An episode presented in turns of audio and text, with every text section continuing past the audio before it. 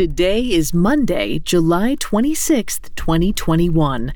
On this day in 2009, Nigerian based militant Islamist group Boko Haram launched an attack on a city police station.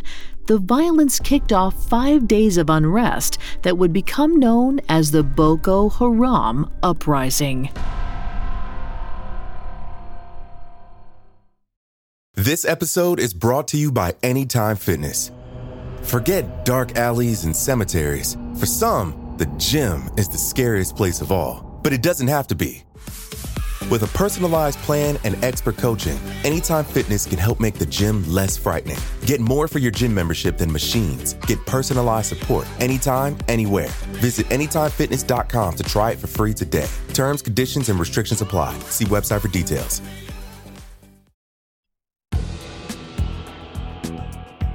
Welcome to Today in True Crime, a Spotify original from Parcast. Due to the graphic nature of these crimes, listener discretion is advised. This episode includes discussions and depictions of violence that some people may find offensive. We advise extreme caution for children under 13. Today, we're covering the start of a five day war against the Nigerian government launched by the terrorist group Boko Haram. Let's go back to the Dutsen Tanshi area of Bauchi, Nigeria on July 26, 2009. For years, authorities seemingly ignored rumors about Boko Haram arming themselves. But when they finally arrested nine leaders of the organization, police found an alarming stockpile of firearms, grenades, and homemade explosives. The group had enough weapons to equip a small army. It was a major wake up call, but it came too late. Because once news of the arrests reached the other leaders in Boko Haram, they fought back. It was a shocking turn of events. Boko Haram was originally the brainchild of a man named Muhammad Yusuf. Starting in the 90s, Yusuf preached that the Nigerian government was perverting its people with Western influences. In 2002, he founded Boko Haram, a name that has been popularized by the press and loosely translates to Western education is forbidden.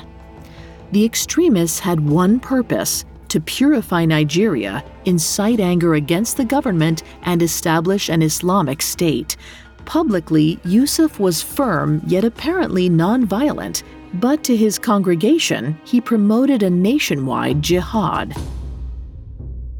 Relative peace between Boko Haram and Nigeria lasted years while Yusuf grew his brainwashed flock. Boko Haram spread throughout the northeast of the country, essentially taking over the city of Maiduguri within the Borno state. As time passed, Yusuf felt pressure to deliver on his doomsday promises. By 2009, he was ordering his people to amass any sort of weapons they could get their hands on. He swore the war against the corrupt Nigerian government was coming. In the weeks before July 26th, he found the perfect moment to kick things off. Tensions rose after police pulled a group of young men over at a stoplight in Maiduguri. They were on their way to bury a friend, but were riding their motorcycles without proper headgear. The young men refused the citation. They were Boko Haram, as was the surrounding neighborhood. To them, the police were foot soldiers for the secular devil ruining Nigeria. The argument escalated, guns were drawn, and police fired on the young men, wounding several. As they carted off the bleeding Boko Haram followers, authorities started to fear the rumors about the group's dark side might actually be true. Those events led to a government led raid targeting the group's leadership on July 26th. They wanted to test the waters, and with all the weapons they found, they realized the organization was serious about taking on Nigerian forces. Authorities hoped that the arrests and weapon seizures would quell any thoughts of an armed uprising, but the victory didn't last. Word got out about the arrests, and within hours, Yusuf ordered dozens of Boko Haram fighters to attack the police station in Bauchi. The uprising he'd promised had finally arrived. His devotees attacked the station with handguns and grenades, meaning to destroy the security forces with overwhelming might.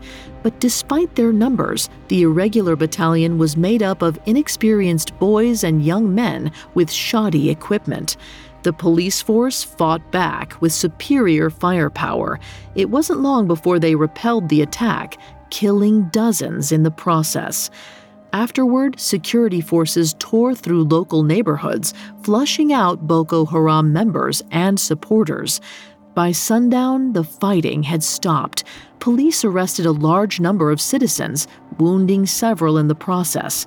Security forces reportedly only lost one soldier and two police officers in the initial fighting, but killed at least 39 attackers.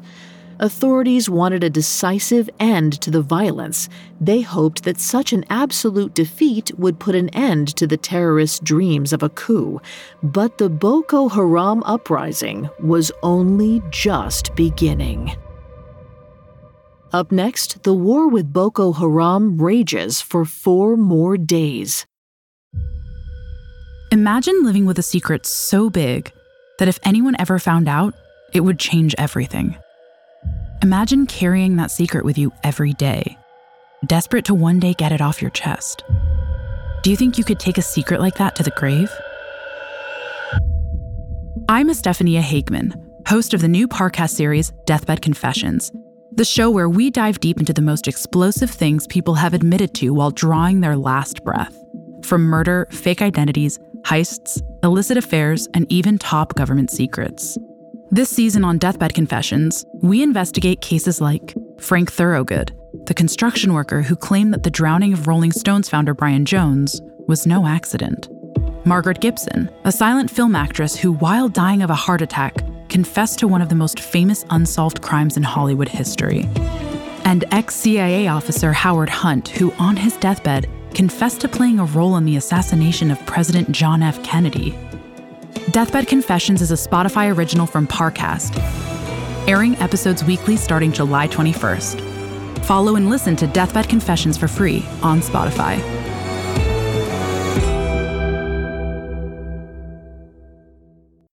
This episode is brought to you by Anytime Fitness. Forget dark alleys and cemeteries. For some, the gym is the scariest place of all, but it doesn't have to be. With a personalized plan and expert coaching, Anytime Fitness can help make the gym less frightening. Get more for your gym membership than machines. Get personalized support anytime, anywhere. Visit AnytimeFitness.com to try it for free today. Terms, conditions, and restrictions apply. See website for details. Now back to the story. On July 26, 2009, terrorist gang Boko Haram launched an attack on a Nigerian police station. They sought to advance their goal of reshaping Nigeria into an Islamic state. Security forces retaliated against the Boko Haram community in Bauchi, killing dozens and arresting hundreds. One Bauchi state governor praised the police aggression as a successful preemptive tactic to stop violence. The governor asked the people for their patience, declaring the situation was completely under control. This would turn out to be untrue, as the terrorist leader, Mohammed Yusuf, escalated his holy war across northern Nigeria. The next day in Yobe State, a police station burned to the ground as security forces battled armed militants in the streets. In Wudil, terrorists reportedly pulled drivers from cars and executed them in front of crowds. All over the north, motorcyclist gunmen launched hit and run attacks on police. In Maiduguri, Boko Haram's hometown, Yusuf's followers attacked a prison, hoping to release the leaders who were arrested in the weeks leading up to the uprising. Throughout the city, gunmen set Christian churches on fire. Around 4,000 civilians had to abandon their homes to flee the violence. The fiercest battle was in Maiduguri. Accounts indicate that at least 100 people were killed in one exchange alone, with most being Boko Haram. It was clear that the Nigerian government had not broken the terrorists' will to fight. For the next two days, they escalated their counterattacks. On July 29th, Nigerian soldiers raided Yusuf's two and a half mile long mosque compound. By the end, soldiers are thought to have killed around an additional 100 Boko Haram warriors, but Yusuf had slipped away somehow. The military commander still claimed the raid was successful and demolished the compound. Meanwhile, soldiers attacked mosques and neighbors that allegedly shielded Yusuf and his warriors. The tactics started to spread fear into the hearts of Boko Haram members, supporters, and innocent Muslims as well. Men started shaving their beards so the security forces wouldn't come after them. On July 30th, another bloodbath took place press and civilians recorded security forces lining up groups of detained Boko Haram fighters. With onlookers watching, they executed the captives and robbed the bodies afterward. Before the morning was finished, the army had Yusuf in captivity. They allegedly tortured him for hours. At some point during the day, he was killed after being shot multiple times. Officials claimed he had either died in a gunfight or trying to escape, but many believed it was an extrajudicial murder. Handcuffs still linked his wrists behind his back. With their leader dead and their community in tatters, Boko Haram retreated into obscurity. The loss of life in the four day uprising was estimated between 700 and 1,000. Most were militants. In the following weeks, police released hundreds of women and children who were held hostage by the terrorist group. A few civilians died by police gunfire, including Yusuf's estranged father in law. According to his family, he tried to help restore order but was executed along with his son in law's militants. Government spokespersons declared that these killings were unjust, but due to the high body count and chaos, justice would be painfully slow to arrive. A year later, in July 2010, cars and vans filled with armed soldiers patrolled Borno neighborhoods.